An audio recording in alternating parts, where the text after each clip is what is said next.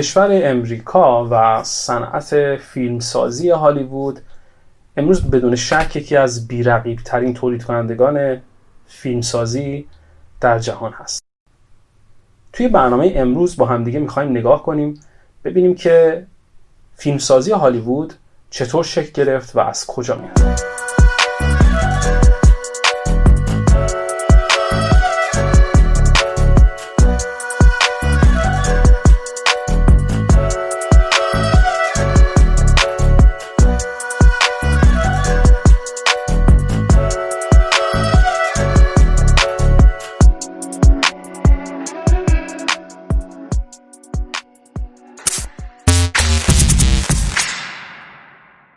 بسیار خوش اومدید به برنامه پنجم من سینما و تکنولوژی. من علیرضا بدی هستم و بسیار خوشحالم که امروز در خدمت شما هستم. امروز می‌خوایم با همدیگه نگاه کنیم به صنعت فیلمسازی هالیوود و کشور امریکا نوع شکلگیری اون در سالهای ابتدایی در سالهای 1905 تا 1914 و شکل اتفاقاتی که در اون زمان افتاد و جنگ و جدل که برای ساختن فیلم توی اون سال اتفاق افتاد. اگر با همدیگه برگردیم به سال 1905 تا 1914 و نگاه کنیم به سینمای امریکا به تولیداتی که در امریکا شکل می‌گیره شما متوجه خواهید شد که کشور آمریکا مخصوصا در سالهای قبل از جنگ جهانی اول بسیار درگیر تولیدات خودش است. به صورت اقتصادی هم کشور آمریکا به این شکل است که تولیداتی که انجام میده در زمینه های اقتصادی خارج از بحث فیلم بسیار در خود کشور خواستار داره. این تولید و تقاضایی که اتفاق میفته در خود کشور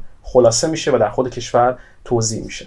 هنوز ما نمی‌بینیم که امریکا در اون سالها توانایی داشته باشه که بتونه فیلم های خودش رو به جاهای دیگه هم ارائه بده و عرضه کنه. توی سال 1905 شکل پخش فیلم ها به این صورت بود که اکثرا فیلم ها در تماشاخانه ها پخش می شدن و تفاوتی که داشتن با اروپا به این شکل بود که در امریکا بیشتر نمایش ها به صورت ثابت در تماشاخانه ها انجام می‌شد. پخش در پارک های تفریحی به اون شکل متداول نبود در امریکا. به علت وضعیت آب و هوایی متغیری که امریکا داره شرایط رو هموار نمی‌کرد برای این پروسه از نمایش فیلم ها در امریکا. مردم کشور امریکا که توی اون سالها ساعات کمتری کار می‌کردن فضای بیشتری داشتن برای تفریحاتی که دوست داشتن. مخصوصا طبقه کارگر. مردم امریکا در اون سالها به تماشاخونه ها می‌رفتن تا فیلم هایی رو ببینن فیلم هایی که در اون زمان اکران می‌شد. قیمت اکران فیلم ها بسیار ارزون قیمت بود به شکلی که اینطوری که گفته شده برای دیدن هر فیلم یک سکه پرداخت می شده و اون فیلم نمایش داده می شده برای آدم ها در سالن تماشاخانه ها صندلی ها بسیار معمولی بودن چوبی بودن و شکل نمایش فیلم ها به این صورت بود که بعد از پرداخت یک سکه که معادل 10 سنت بوده مردم می‌تونستن وارد سالن سینما بشن و یک برنامه ای رو یک فیلمی رو ببینن با هم دیگه.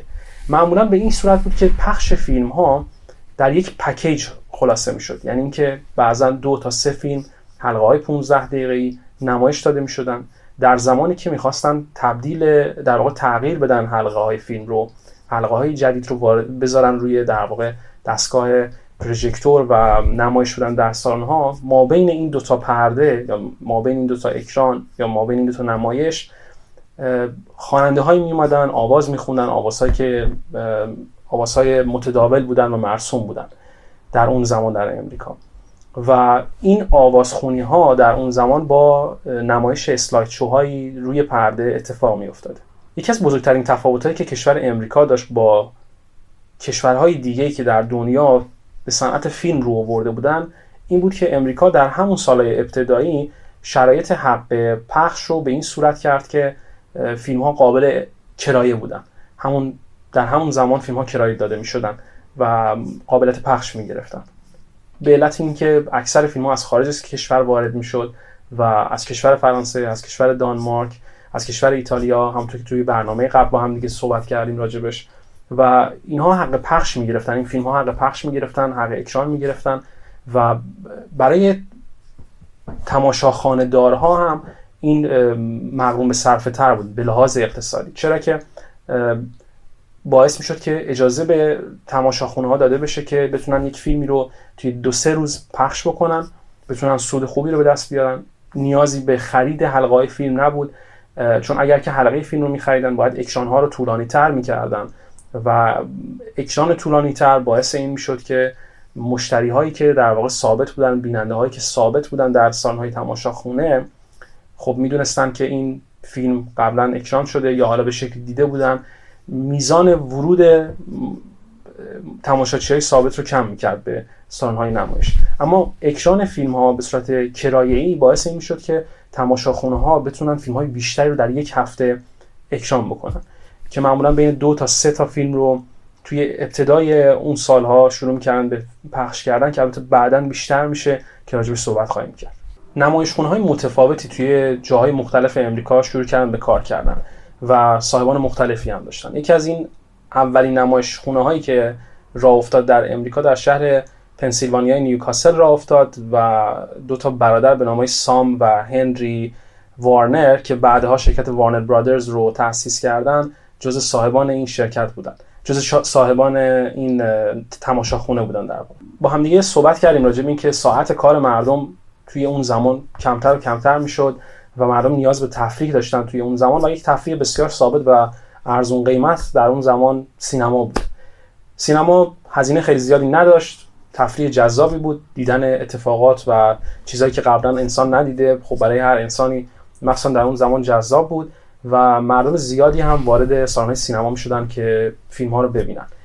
این تقاضای زیاد در امریکا و امکان کرایه فیلم ها در سیستم پخش امریکایی و همینطور سالن های ثابتی که وجود داشتن و این امکان رو می‌دادن که مردم در یک فضای بسته ای در یک فضای آرومتری بتونن روی صندلی بشینن و فیلم رو نگاه کنن تقاضای فیلم رو تقاضای پخش فیلم رو زیاد و زیادتر می‌کرد.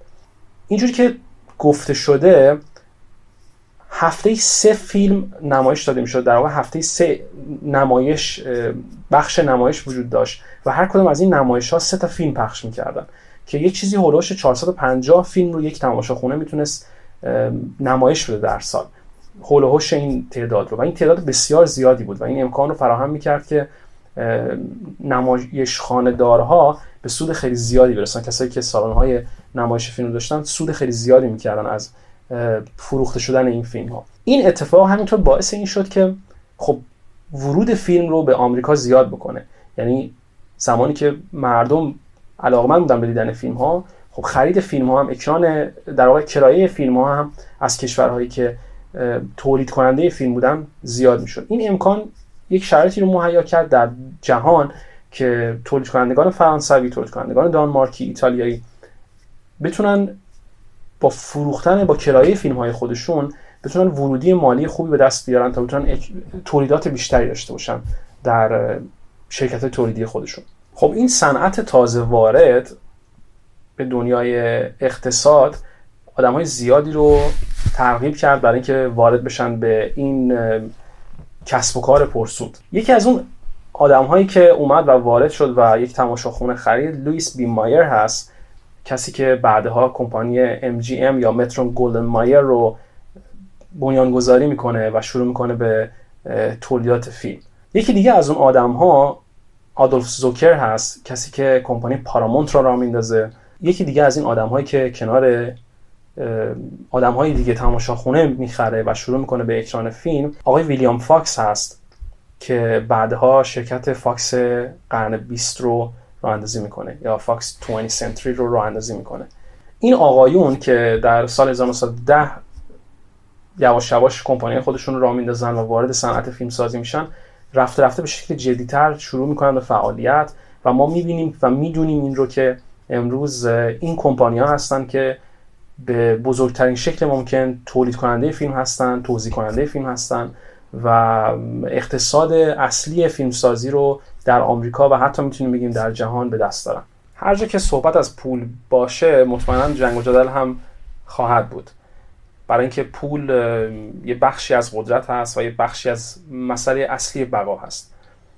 توی اون سالها وقتی که آدم های مختلف می‌بینن که صنعت فیلم سازی داره رفته رفته رشد می‌کنه و بسیار سودآور هست هرچی بیشتر تلاش می‌کنن تا بتونن سهم بیشتری از این بازار رو به دست بیارن. یکی از اون شرکت که بسیار درگیر میشه با این دعواهای حقوقی شرکت ادیسون هست در امریکا که با شرکت های مختلفی درگیر میشه. سود فیلم سود پخش فیلم و تولید فیلم این شرایط رو ایجاد می‌کنه که ادیسون به این فکر کنه که کمپانی ادیسون به این فکر کنه که سهم بیشتری از بازار رو بگیره و شروع می‌کنه به فرستادن دعواهای خودش به فرستادن شکایت های خودش به دادگاه بر علیه شرکت هایی که مستقلتر یا کوچکتر داشتن کار می‌کردن. به بهانه های مختلف. مثلا در یک جایی شرکت وارد دعوای دادگاهی میشه با شرکت های مستقلتر که مثلا از تکنولوژی دوربین ما دارن استفاده می‌کنن. در جاهایی هم موفق میشه تا شرکت ها رو به زمین بزنه. در جاهایی موفق میشه تا دادگاه به, به نفش رأی بده و قرامت های سنگین بگیره از شرکت هایی که تولید کننده بودن. و جاهایی هم این اتفاق نمیفته مثلا بعضی شرکت ها موفق میشن به اینکه توضیح بدن و ثابت بکنن که دوربینی که دارن با تکنولوژی متفاوتی از دوربین های شرکت ادیسون داره کار می‌کنه. شرکت ادیسون تنها شرکتی نیست که وارد این دعوای دادگاهی میشه و خودش رو درگیر می‌کنه با این پروسه. شرکت AMNB هم یکی از یکی دیگه از این شرکت ها هست که به شکل دیگه وارد سیستم های دعوای حقوقی میشه. بابت پخش فیلم ها بابت اینکه اکران فیلم ها رو برای خودش بکنه و اجازه نده که در واقع تماشاخونه ها فیلم ها رو سر خود پخش بکنن یا اینکه مستقیما با شرکت هایی که تولید کننده هستن در رابطه باشن. و همینطور تولید فیلم که بخش تکنیکالیش و بخش مهندسیش در واقع به شکلی درگیری پیدا می‌کنه با شرکت ادیسون. این دو تا شرکت شرکت ادیسون و شرکت AM&B با همدیگه نهایتا به تفاهم می‌رسن و با همدیگه یک شرکت راه میندازن به نام Motion Picture Patent Company که شرکت Motion Picture سالیان سال کار کرد و کار می‌کنه. و نقش اصلی رو بازی می‌کنه در هالیوود به شکلی. و تا اونجا که می‌تونه سعی می‌کنه تا پخش فیلم ها رو انحصاری بکنه برای خودش. نه تنها پخش بلکه تولید و توزیع فیلم ها رو تا اونجا که می‌تونه سعی می‌کنه انحصاری بکنه برای خودش. رفته رفته توی سال 1908 این دو تا شرکت با هم دیگه تصمیم می‌گیرن تا یک اتحادیه را بندازن و این اتحادیه کارش این هست که البته می‌تونیم بگیم یه اتحادیه من چون خودشون با همدیگه این تصمیم می‌گیرن. و البته به خاطر قدرتی که داشتن و شرایطی که داشتن این امکان رو برای خودشون فراهم می‌کنن تا یک سیستم مونوپول را بندازن برای خودشون. یک سیستمی که در واقع چندین شرکت با همدیگه هستن با همدیگه همکاری می‌کنن و اجازه ورود شرکت های کوچیکتر یا دیگر رو به این بازی خودشون در واقع نمیدن. یک بازی انحصاری که برای خودشون هست و سودش هم برای خود اون شرکت ها هست. این اتحادیه که توسط Motion Picture Patents Company شروع می‌کنه به فعالیت. اولین کاری که انجام میده اینه که حق پخش فیلم ها رو انحصاری می‌کنه و شروع می‌کنه با شرکت که هستن و وارد کننده فیلم هستن مذاکره می‌کنه و باشون به این تفاهم می‌رسه که حق انحصاری پخش فیلم ها رو از آن خودش بکنه. نه تنها قضیه به اینجا ختم نمیشه بلکه این گروهی از آدم ها که کنار هم دیگه تصمیم می‌گیرن که یک سیستم مونوپول رو در هالیوود برای خودشون را بندازن. البته هنوز ما با شکل هالیوود اینجا مواجه نیستیم اما در امریکا در سینمای صنعت سینمای امریکا تلاش می‌کنن تا این سیستم رو انحصاری کنند برای خودشون. داستانشون به اینجا ختم نمیشه و تلاش می‌کنن تا با شرکت های دیگه هم به این تفاهم برسن که حتی مواد اولیه خام رو هم به فیلم سازان دیگه نفروشن.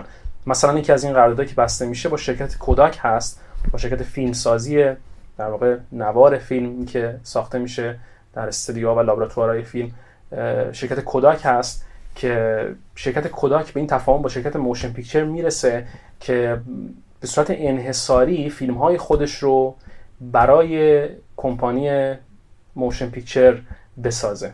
و شرکت Motion Picture هم متحد میشه که فقط به صورت انحصاری فیلم های کوداک رو بخره. این اتفاق هم ناراحت کننده است به شکلی هم باعث وجود در واقع باز شدن فضای دیگه ای رو میده به فیلم سازانی که مستقل هستن یا کوچیکتر هستن یا شرکت که تازه پا و نوپا هستن. که بعدها ما در طول تاریخ می‌بینیم که کمپانی دیگه هم مثلا میان و شروع می‌کنن به تولید فیلم مثل فوجی فیلم مثلا یا شرکت دیگه که وجود دارن و تولید فیلم می‌کنن تولید نوار فیلم رو انجام میدن حالا ما با شرایطی طرف هستیم که نه تنها پخش در واقع خرید مواد اولیه انحصاری هست بلکه پخش فیلم ها هم انحصاری هست تولید فیلم ها هم انحصاری هست. یک سری از کارگردانان و یک سری از تولید کنندگانی که در اروپا هستن اجازه ورود دارن. مثلا اولین کاری که شرکت Motion Picture می‌کنه اینه که تمام شرکت های رقیبی که در اروپا تولید کننده هستن رو وارد یک شرایطی می‌کنه که اجازه فروش فیلمشون داده نشه در امریکا یا اینکه نتونن فیلم بفروشن در امریکا. به نوعی تحریم می‌کنن شرکت های دیگر رو مثل نوردیس که مثلا راجبش صحبت کردیم توی برنامه قبلیمون. اما تعداد محدودی وارد میشن. مثل شرکت پته از فرانسه وارد میشه. از همون فرانسه به جورج ملیس این اجازه رو میدن که وارد بشه و شروع کنه به اونجا به تولید فیلماش و کاری که انجام میشه. و همینطور یک قانون دیگه تصویب می‌کنن برای خودشون و اون هم به این صورت هست که البته این قانون همچنان پابرجا است و کار می‌کنه و اون هم این هست که حق پخش فیلم ها رو به اکران اول دوم و غیره خلاصه می‌کنن یعنی اکران اولی که هست برای یک فیلم رو گرونتر میفروشن اجاره اکران اول رو گرونتر میفروشن به های سینما. اکران هایی که دوم هستن یا سوم هستن یا بعد از در واقع اکران اولی اتفاق میفتن به شکل ارزونتر هستن و این قانون همچنان در واقع این سیستم همچنان پابرجا هست. همونطور که می‌دونید و می‌بینید مثلا در سینما وقتی که یک فیلمی اکران میشه مثلا فیلم فیلم های جدیدی که در سینما میاد وقتی که اکران میشه شما می‌بینید که توی هفته اول اکران هزینه بلیت سینما ها مثلا در اروپا و امریکا بالاتر هست ولی در هفته های بعدی آرومتر یه مقدار مبلغ بلیت کمتر میشه و بعد استریم های آنلاین اتفاق میفته و آدم می‌تونه فیلم ها رو کرایه کنه در خونه مثلا فیلم رو ببینه با قیمت های ارزون تر اما این پایگذاریش در اون سال 1910 هولوش اون سالا داره اتفاق میفته. چیزی که جالب هست این هست که خب تماشاخونه هایی که وجود دارن این سالن های نمایش که وجود دارن اینها همه زیر بار این داستان نمیدن. به شکلی که جوری که روایت میشه چیزی هولوش 6000 در واقع سالن قبول می‌کنن که این سیستم رو قبول بکنن و وارد این چرخه سیستم موشن پیکچر بشن و حق انحصاری خرید و فروش و در واقع کرایه فیلم ها رو تایید می‌کنن و قبول می‌کنن. و به شکلی که روایت شده 2000 هولوش 2000 تماشاخانه در امریکا این سیستم رو رد می‌کنن و حاضر نمیشن که همکاری بکنن با موشن پیکچر همونطور که گفتیم فضای انحصاری باعث میشه که خب ما وارد یک سیستم مونوپول بشیم از از سیستم اقتصادی و در کسب و کار. اما همزمان شرکت هایی هم وجود دارن آدم هایی هم وجود دارن که در مقابل این سیستم دارن تلاش می‌کنن و کار می‌کنن تا اینکه فضای دیگه رو مهیا بکنن فراهم بکنن برای تولید کنندگان و یا مخاطب حتی. چون وقتی که شرایط پخش فیلم انحصاری بشه پس یک سری آدما هستن که تایید می‌کنن که چه چیزی قرار پخش بشه چه چیزی قرار وارد بشه. پس این امکان برای مخاطب هم حتی وجود نداره که انتخاب بکنه فیلم هایی که می‌خواد رو. البته که در ظاهر خب مخاطب بلیط رو می‌خره و وارد سینما میشه اما در باطن اتفاقی که هست این هست که خب یک لیستی از یه فیلم یه سری فیلم ها وجود داره که اینها اجازه پخش دارن در امریکا مثلا در اون زمان و مخاطب می‌تونه از بین اونها انتخاب کنه. این در واقع انتخاباتی هست که انتصابی هست می‌تونیم اینجوری بهش بگیم. اما این شرایط در واقع پابرجا نمیمونه. شرکت ها و انسان های دیگه میان تا نه تنها حق مخاطب حق بدن به مخاطب برای اینکه فیلم های جدیدتر رو ببینن یا فیلم های متفاوت و مستقل تری رو ببینن بلکه مقابل این سیستم داره عمل می‌کنه تا اینکه شاید فضای مهیا بشه که اتفاقات جدیدتر بیفته. یکی از اون آدم ها آقای کارلمن هست. آقای کارل لملی میاد و شرکت توی همون سالا که Motion Picture Patent Company داره تلاش می‌کنه تا سهم عمده از بازار رو به دست بیاره. آقای کارل لملی میاد و شرکتی راه میندازه به نام Independent Motion Picture و کاری که انجام میده اینه که میاد اول از همه با آدم هایی که درگیر این تحریم های سینمایی آمریکا شدن میاد قرارداد میبنده و شروع می‌کنه به فیلم های اونها رو وارد کردن. فیلم که مستقل تر هستن کم هزینه تر بودن یا حالا کم خرج تر بودن یا به شکلهای دیگه فقط و فقط درگیریشون سینمای اقتصادی نبودن. البته آقای کارل لملی بعدها شرکت و کمپانی یونیورسال رو راه میندازه Universal Picture رو راه میندازه که همچنان هم کار می‌کنه و همچنان هم تولیدات خودش رو داره.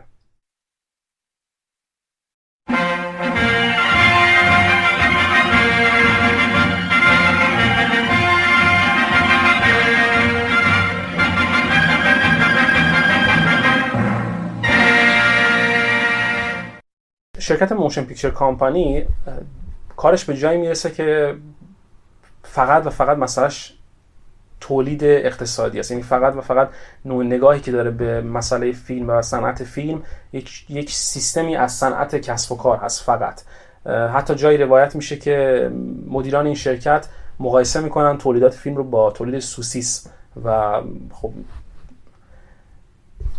واقعا من جمله پیدا نمی کنم که بعد از این جمله بخوام توضیح بدم راجبش و فکر کنم خود نوع نگاه سوسیسوار تولید کنندگان یا Motion Picture گویای شرایط و موقعیت صنعت فیلم در اون زمان ها بوده. اما خب همزمان این عرضه و تقاضا که اتفاق می افتاده بالانس مالی رو بالا می‌بره و امکان این رو به وجود میاره که تولیدات و امکاناتی که و تکنولوژی هایی که وارد سینما میشن رفته رفته بیشتر بشن و این فضا مهیا میشه برای کارهای بزرگتر و اتفاقات بزرگتر. توی همون سالا 1909 1908 ضربه های اجتماعی هم به فیلم می‌خوره در امریکا. مثلا از اولین اتفاقاتی که در امریکا میفته اینه که گروه های مذهبی درگیر میشن با های پخش فیلم. این گروه های اجتماعی سیاسی بعضا و حتی مذهبی و در اصل در واقع مذهبی کاری که انجام میدن اینه که فشار میارن به سینما و سینما داران و فشار میارن به جامعه و فضای سینما رو فضای تماشاخانه ها رو و فیلم هایی که اکران میشه و تولیدات رو مبتزل و مساوی با فساد و فحشا و عادی سازی فساد و فحشا می‌دونن. مثلا یکی از مسائلی که بهش ایراد می‌گیرن این هست که مسئله سکس مثلا عادی سازی میشه در فیلم ها یا کشتن یا دزدی یا فرار از قانون در واقع چیزهایی که به شکلی نرم های یک جامعه بودن در امریکا یا تلاش شده بوده که نرم باشن در امریکا به شکل های مختلف. در فیلم ها خب شکلش انقدر پیچیده نبوده و نمی‌خواسته باشه در واقع چون مسئله فیلم در اون زمان اصلا این نبوده. بیشتر مسئله سرگرمی و اینکه بخواد سرگرم کنه مخاطب رو. اما گروه های مذهبی خب بسیار از این قضیه دلسرد هستن و ناراحت هستن و تلاشایی می‌کنن.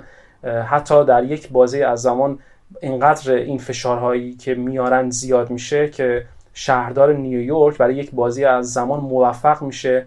با تمام کشمکشایی که هست که سالن‌های سینما رو تعطیل بکنه برای یک مدت محدودی که البته این اتفاق خیلی طولانی نمیشه و سانها دوباره به کار خودشون ادامه میدن. اما نتیجه که به دست میاد اینه که خودسانسوری و فشار به خود در واقع بدنه تولید کنندگان اتفاق میفته و خود فیلمسازا تلاش می‌کنن تا اینکه وارد این پروسه های درگیر کننده و خارج از اصل متن تولید فیلم و صنعت فیلم خارج بشن و نخوان وارد اصلا این درگیری ها بشن. به خاطر این خودسانسوری اتفاق میفته و خیلی از فیلمسازا تلاش نمی‌کنن که وارد حیطه هایی بشن که می‌تونه جنجال آفرین باشه یا اینکه مسئله ای رو بخواد ایجاد بکنه. همچنان شرکت Motion Picture پشت این داستان ها هست و تلاش می‌کنه که نه تنها بعد از اینکه اتحادیه خودش رو در خودش تاسیس می‌کنه بلکه یه هیئت بازبینی رو هم درست بکنه. هیئت بازبینی که کارش کار سانسور هست و به شکل محلی سانسور فیلم ها رو انجام می‌داده در اون زمان. این هیئت بازبینی Motion Picture که هیئت سانسور هستن یا در واقع سانسور چیایی هستن که خود Motion Picture راه میندازه رفته رفته بزرگتر هم میشن تا جایی که اسم خودشون رو تغییر میدن به هیئت به هیئت بازبینی ملی. البته این اتفاق در سطح ملی تصویب نمیشه هیچ زمان. یعنی به مجلس نمیره که بخواد تصویب بشه در سنای امریکا نمیره که بخواد تصویب بشه.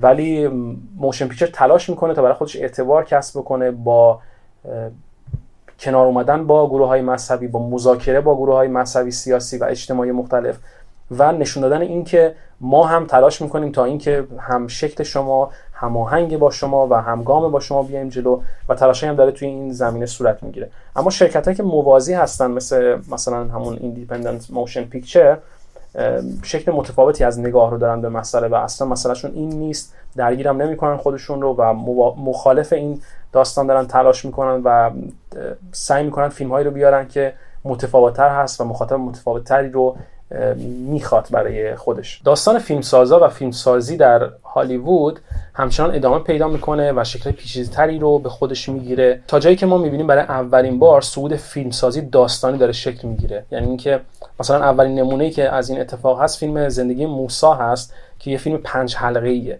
و این فیلم پنج حلقه ای توسط شرکت تولید کننده به صورت پنج تا حلقه مجزا از همدیگه کرایه داده می شده بعضی از نمایشخانه ها این پنج حلقه رو در پنج قسمت مختلف در پنج روز هفته نمایش می‌دادن. تقسیم می‌کردن که در شکل مختلف نمایش داده بشه. و بعضی از این نمایش ها این کار رو نمی‌کردن. در واقع این رو در یک پکیج در یک نمایش بسته شده در واقع از حلقه اول تا حلقه پنجم همه رو با هم دیگه نمایش می‌دادن. پنج تا حلقه فیلم هر کدوم 15 دقیقه زمان طولانی رو برای یک فیلم به وجود میاره. ما برای اولین بار داریم می‌بینیم که شکل فیلم ها بلند و بلندتر میشن و این جز اولین نمونه های فیلم های بلندی هست که داستانی هستن. و ما اولین بارها هست که در در جهان و مخصوصا در امریکا با کلمه feature film مواجه میشیم که بعدها به فیلم های داستانی گفته میشه. فیلم هایی که بلند هستن داستانی هستن و امروز که در واقع یک شکلی از فرمت استاندارد هالیوودن. نظام ستاره ای هم یکی از شاخص های بارزی هست که تو اون زمان داره اتفاق میفته ما در امریکا و در جهان هنوز با تیتراژ و عنوان بندی فیلم ها مواجه نیستیم. ما نه چیزی رو نمی‌بینیم در فیلم ها به این, به این عنوان که مثلا وقتی فیلم تموم میشه ما اسامی عوامل کارگردان نویسنده تولید کننده بازیگران و makeup artist یا حالا هر کس دیگه که توی این تدوینگر مثلا هر کس دیگه که کار می‌کنه توی این فیلم رو ما نمی‌بینیم هنوز در دنیا. تفاوتش این هست با تئاتر که در تئاتر این شکل جا افتاده هم در اروپا و در هم در امریکا. بازیگران مشخص هستند در واقع کسانی که بازیگر تئاتر هستن اسامیشون مشخص هستن و حتی فروش یه سری از تئاترها بر اساس همین بازیگرا داره اتفاق میفته. در سینما هنوز این اتفاق شکل نگرفته و سیستم ستاره ستاره ای در واقع ستاره دار بودن در واقع آروم آروم داره به وجود میاد. کمان که اوایل به این به این شکل بوده که وقتی مردم می‌خواستن یه فیلم بخرن مثلا می‌دونستن که اوکی ما فیلم ادیسون رو می‌خوایم بریم ببینیم. فیلمی که از کمپانی ادیسون هست یا فیلمی که از پته هست مثلا. یعنی در واقع تولید کنندگان هستن که در رأس هرم فیلمسازی قرار دارن. عوامل نیستن به هیچ عنوان و مردم بابت به اعتبار تولید کننده هست که دارن پول پرداخت می‌کنن بابت دیدن فیلماشون اما رفته رفته خب این جادوی پرده نقره ای شکلهای مختلفی رو به وجود میاره. یکی از این شکلاش علاقمند شدن مخاطب به دیده شدن یک آدمی هست که روبروی این پرده قرار داره. فیلمسازا هم اینو متوجه میشن آروم آروم. به خاطر همین شروع می‌کنن به بستن قراردادهای بلند مدتتر با بازیگران خودشون با عوامل خودشون. این بسته شدن قراردادهای بلند مدت همچنان به عنوان بندی آخر فیلم ها ختم نمیشه بلکه فقط دیدن چهره ای که قبلا دیده شده و کار کرده در گیشه این شرایط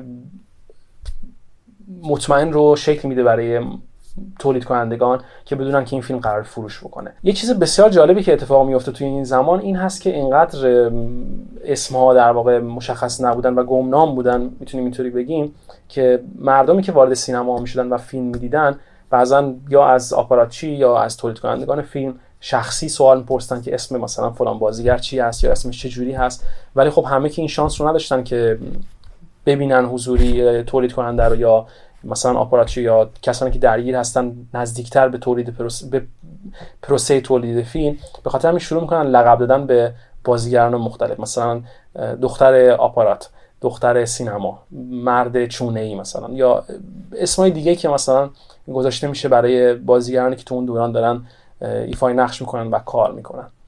یکی از ترسایی که تولید کنندگان داشتن در اون زمان و از عنوان استفاده نمی‌کردن ما داریم راجع به 110 سال پیش داریم صحبت می‌کنیم 120 سال پیش در داریم صحبت می‌کنیم. یکی از ترسایی که تولید کنندگان فیلم داشتن این بوده که خب اگر این عنوان بندی اتفاق بیفته و اسم این عوامل مشخص باشه شاید اونها دوست داشته باشن پول بیشتری بگیرن یعنی طلب بکنن برای دستمزد بیشتری.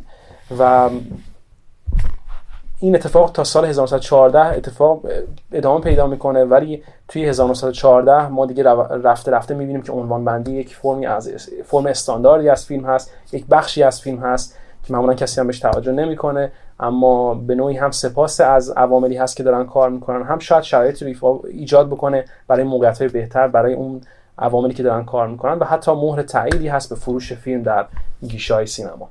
رفته رفته ما می‌بینیم که نه تنها صنعت فیلم و فیلم سازی به خود اکران فیلم ختم نمیشه بلکه شغل ها و کسب و کارهایی هم در کنار این دنیای عجیب غریب و دنیای جدیدی که وارد زندگی مردم شده دارن به وجود میاد کسب و کارهای جدیدی دارن به وجود میاد مثلا از اولین کسب و کارهایی که به وجود میاد کسب و کار مجله هست. مجله هایی که داستان دارن از پخش فیلم ها داستان دارن از بازیگرانی که دارن کار می‌کنن یا از اتفاقاتی که در آینده قرار بیفته یا اتفاقاتی که قبلا افتاده. به شکل مختلف. یا مجلات زرد یا مجلاتی که تخصصی تر مثلا بررسی می‌کنن. ولی اولین نمونه هایی که هستن مجله Motion Picture Story Magazine هست که توی آمریکا شروع می‌کنه به چاپ عکس بازیگران با داستانهایی که هستن و حتی معرفی می‌کنه انانس می‌کنه یا تبلیغ می‌کنه پخش فیلم ها رو فیلم هایی که قراره بیان و دیده بشن در سینما. حتی کسب و کارهای دیگه هم شکل می‌گیره. حتی شرکت های خلاقتری میان و فقط پستر بازیگرا رو می‌زنن در اون سال 1914 تقریبا.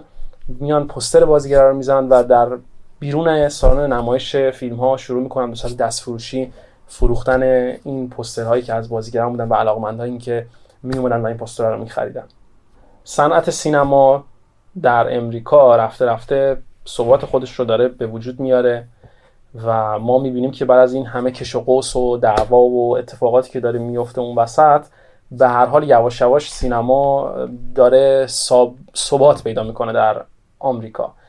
این ثبات هم اقتصادی هست هم تولیدی است شرکت های مختلفی هم شروع می‌کنن در شهرهای مختلف امریکا.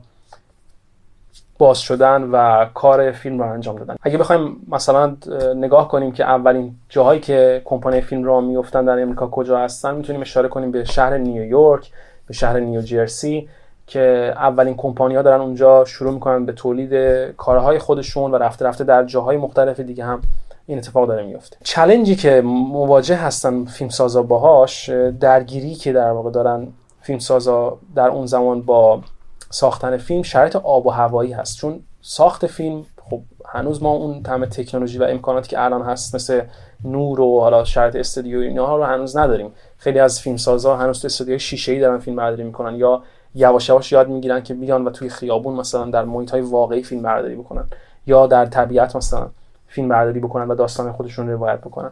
ولی خب شرایط آب و هوایی خیلی متفاوت بوده. بعضا حتی شرکت هایی که در غرب بودن علاقمند بودن به اینکه در شرق فیلم برداری کنن به خاطر تفاوت فرمت آب و هوایی که و حتی نوع منظره که اونجا داره. و برعکس شرکت هایی که در غرب بودن در شرق بودن دوست داشتن برن به سمت غرب و تولیداتی داشته باشن مثل وسترن و امثال هم اما یکی از شهرهایی که به لحاظ لوجستیک به لحاظ آب و هوایی و جغرافیایی شرایط مساعدی رو داره برای تولید فیلم شهر لس آنجلس است. شهر لس آنجلس به خاطر قرار گرفتنش در یک موقعیت آب و هوایی خاص و روزهای بلندش و آب و هوای آفتابی که داره موقعیت بسیار مناسبی رو فراهم می‌کنه برای تولید کنندگان فیلم. همینطور خود لس آنجلس بسیار نزدیک هست به به جاهایی که منظره های مختلفی دارن. از دریا کوه دشت هر چیزی که در واقع فیلمسازا می‌خواستن درش تولید داشته باشن رو ما می‌بینیم که نزدیک هست به شهر لس آنجلس.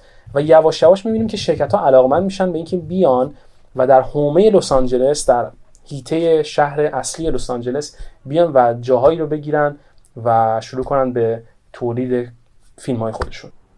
شرکت های مختلفی که اون زمان درگیر بودن و ساخت داشتن مثل Motion Picture، Universal، MGM شرکت های دیگه که کار می‌کردن به صورت بزرگ متوجه این شرایط آب و هوایی میشن و رفته رفته اونها علاقمند میشن به اومدن به شهر لس آنجلس و باز کردن استودیوهای تولیدی خودشون.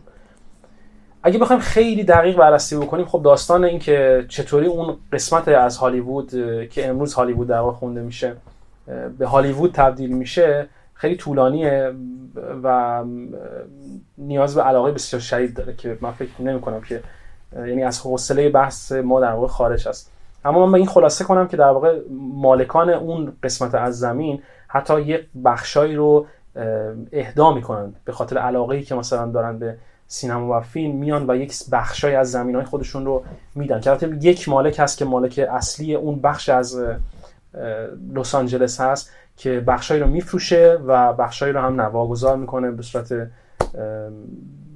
حتی رایگان به تولید کنندگان فیلم یا به شکل شریک میشه باشون توی تولیدات خودشون و یواش یواش ما رفته رفته می‌بینیم که مرکز هسته اصلی فیلمسازی نه تنها در امریکا بلکه در جهان در هالیوود شکل می‌گیره تا امروز که هالیوود به عنوان بزرگترین قویترین و مهمترین تولید کننده فیلم در جهان داره کار خودش رو ادامه میده.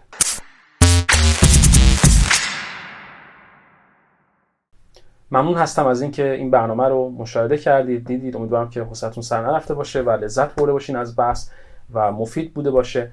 می‌خوام که تشکر بکنم از کمپانی دیالوگ بابت این شرایطی که مهیا کرد و فراهم کرد و موقعیت که من داد برای اینکه برنامه خودم رو تولید کنم بسیار جذاب هست و بسیار لذت بخشه. ممنون میشم اگر که صفحه دیالوگ رو در اینستاگرام و در یوتیوب دنبال بفرمایید. صفحه اینستاگرام و یوتیوب من رو دنبال بفرمایید لطفا.